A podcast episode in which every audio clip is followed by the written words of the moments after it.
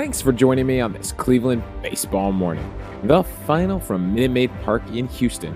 It's the Astros 7, the Guardians 3.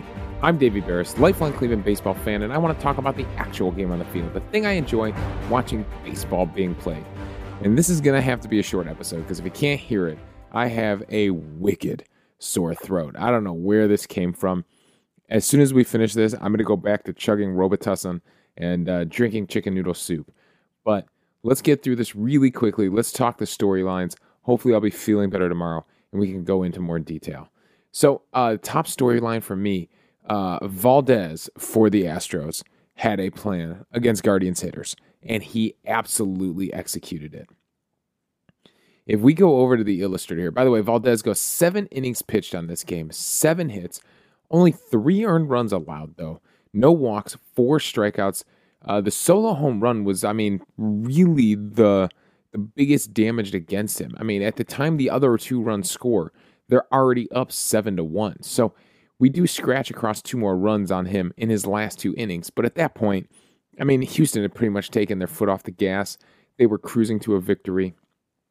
We only hard hit Valdez four times. Now, if we go over to the illustrator here and we can flip this around and look at the batters. And let's look at what they did, what Valdez was doing against them, because you can see what's clear here. Uh, for Straw, the plan was to attack with the hard stuff, attack with the sinkers. He mixes in a few curveballs, but the plan is to keep stuff down, keep it at the belt or keep it below the belt. Straw does get him for a nice uh, double uh, that does lead to one of those runs, but the plan was to keep things down. For Amed Rosario, the plan was to stay away. The plan was to stay outside, get some to uh, chase, to do some bad check swings at a ball over his head. Um, but the plan looked like it was to stay outside on Amed Rosario. The plan for Jose Ramirez was to go down and in. Uh, and this led to one of the most epic at bats of all time. But the plan, clearly, if you look at the illustrator here, no matter what pitch he's throwing him, uh, the two seamer, the sinker, the changeup, the curve, the cutter, it's all down and in to Ramirez hitting from the right side. For Owen Miller, the plan was to stay down. Yeah, there was a one four seam fastball at the top of the zone, one curveball that got away, but the plan was to stay down at the knees no matter what. For Josh Naylor, the plan was to work the outside edge. There were a couple of uh, sinkers that sink back over the inside edge of the plate, but for the most part, uh, everything except two pitches is middle of the plate to the outside of the plate.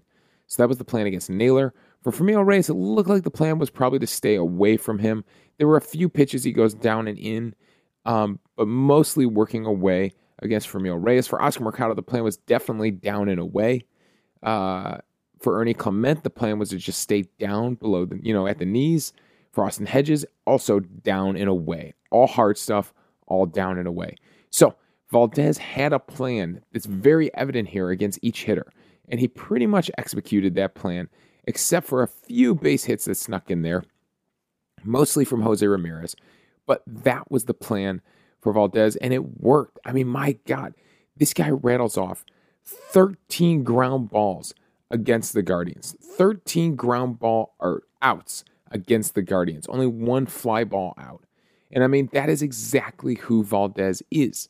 He, uh, he for a career, he's a 66.2% ground ball pitcher so far in the season, he's at 66.5. I mean, last year he was up at 70.4% ground balls. This guy is a ground ball pitcher. He's actually at the lowest for fly balls that he's been his entire career. For his career, he's a 12% fly ball pitcher. This year, he's down at 8.7. It's even more extreme. So, yeah, so Valdez does a great job against these Guardians hitters. Now, Jose Ramirez does have one of the at bats of the season here. He fouls off so many pitches in this first inning. And I mean, it was the battle of all battles. And it's not the first time that he's done this against Houston. He did it in Cleveland one time and ended up finally hitting a double. This time he takes him to a 12 pitch at bat, throwing everything at him sinkers, curves, sinker, curve, changeup, seam fastball, sinker, cutter, sinker. Finally leaves a sinker in the middle of the plate and he absolutely demolishes it 104.1 miles per hour, 388 out to left field. I mean, what can you say about Jose Ramirez? Every time he came to the plate yesterday, he had a professional at bat.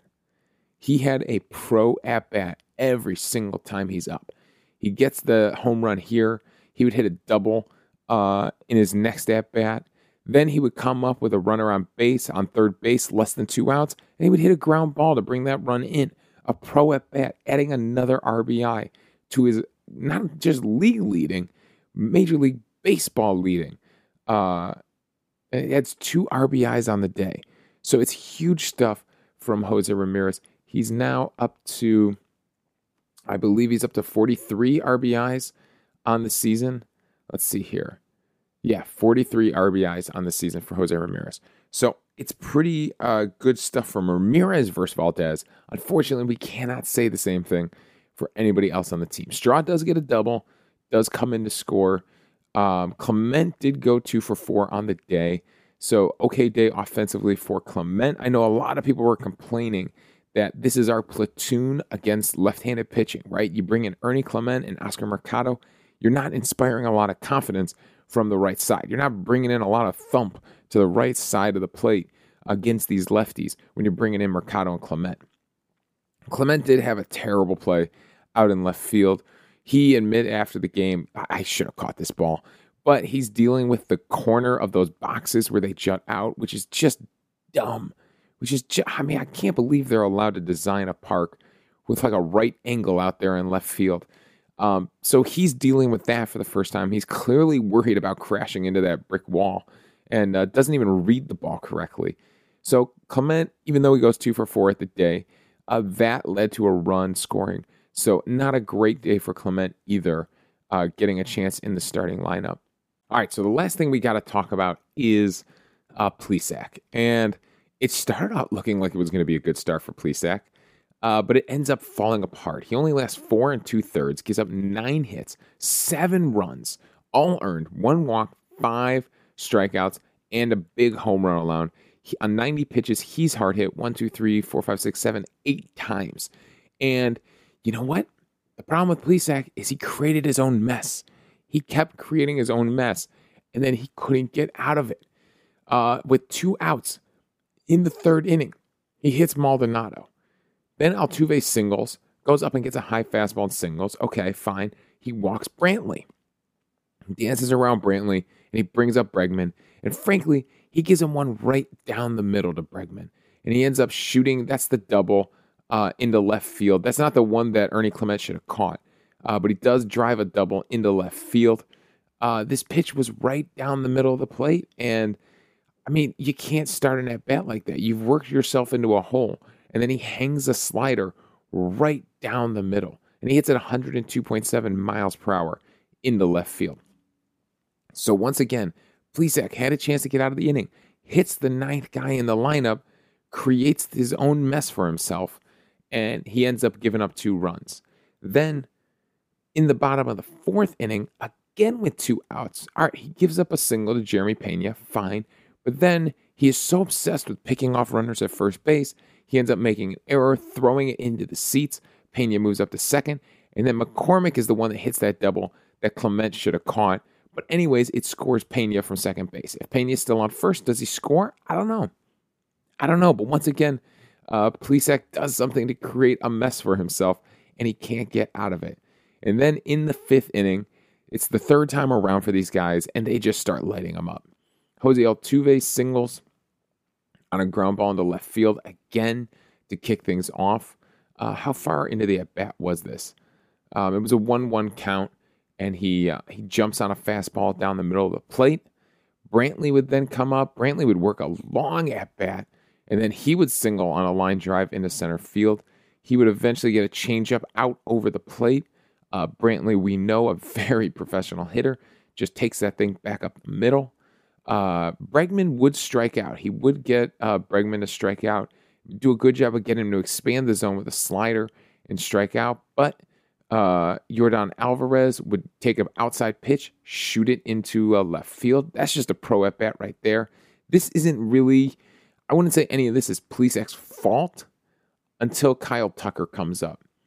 Uh, he would get Gurriel to strike out pitching on five pitches. He would again get him to expand the zone for the slider. All right, so he's he's proven this inning he can actually get guys out, even in a jam, even with runners on base. He can get guys out, getting them to expand the zone with that slider.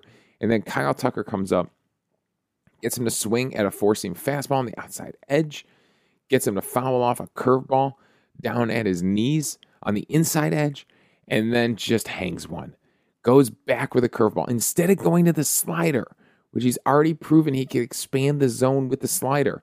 I wondered how many sliders actually, how many sliders he throws to uh, left-handed hitters. With the left-handed batters up, he didn't use the slider once. It's all curveball, change, fastball against the lefties. Well, he paid for it here. I mean, the slider was the pitch that was getting him out of this inning. It got two strikeouts already. Instead, he absolutely hangs a curveball down the middle on an 0 2 pitch. There was no need for this. He could have put this one in the right handed batter's box. You got to make Tucker expand the zone in this situation. Instead, he hangs one right down the pipe and uh, 104.5 miles per hour, 410 into the bullpens in right center field. So Plesac did it to himself each time and it's hard to watch. It's getting hard to watch Plesac out there. Just keep keep struggling, keep digging these holes. He just it never seems to come together for a full game for Plesac. He looks good for a few hitters, and then all of a sudden he ends up in one of these situations again. Uh, the four seam fastball was not very effective. He got one whiff on 25 swings. It was to Tucker, actually.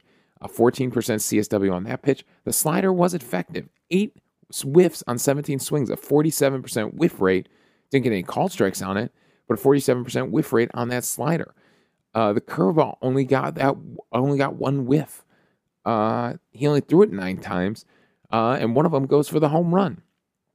So yeah, it's not a great it's not a great game for Plesac. And I mean, man, it's it's been a struggle. I feel like every time we talk about Plesac, it's something mechanical or it's something mental the guy's got he he talks after the game like he feels like he's close, like he's executing.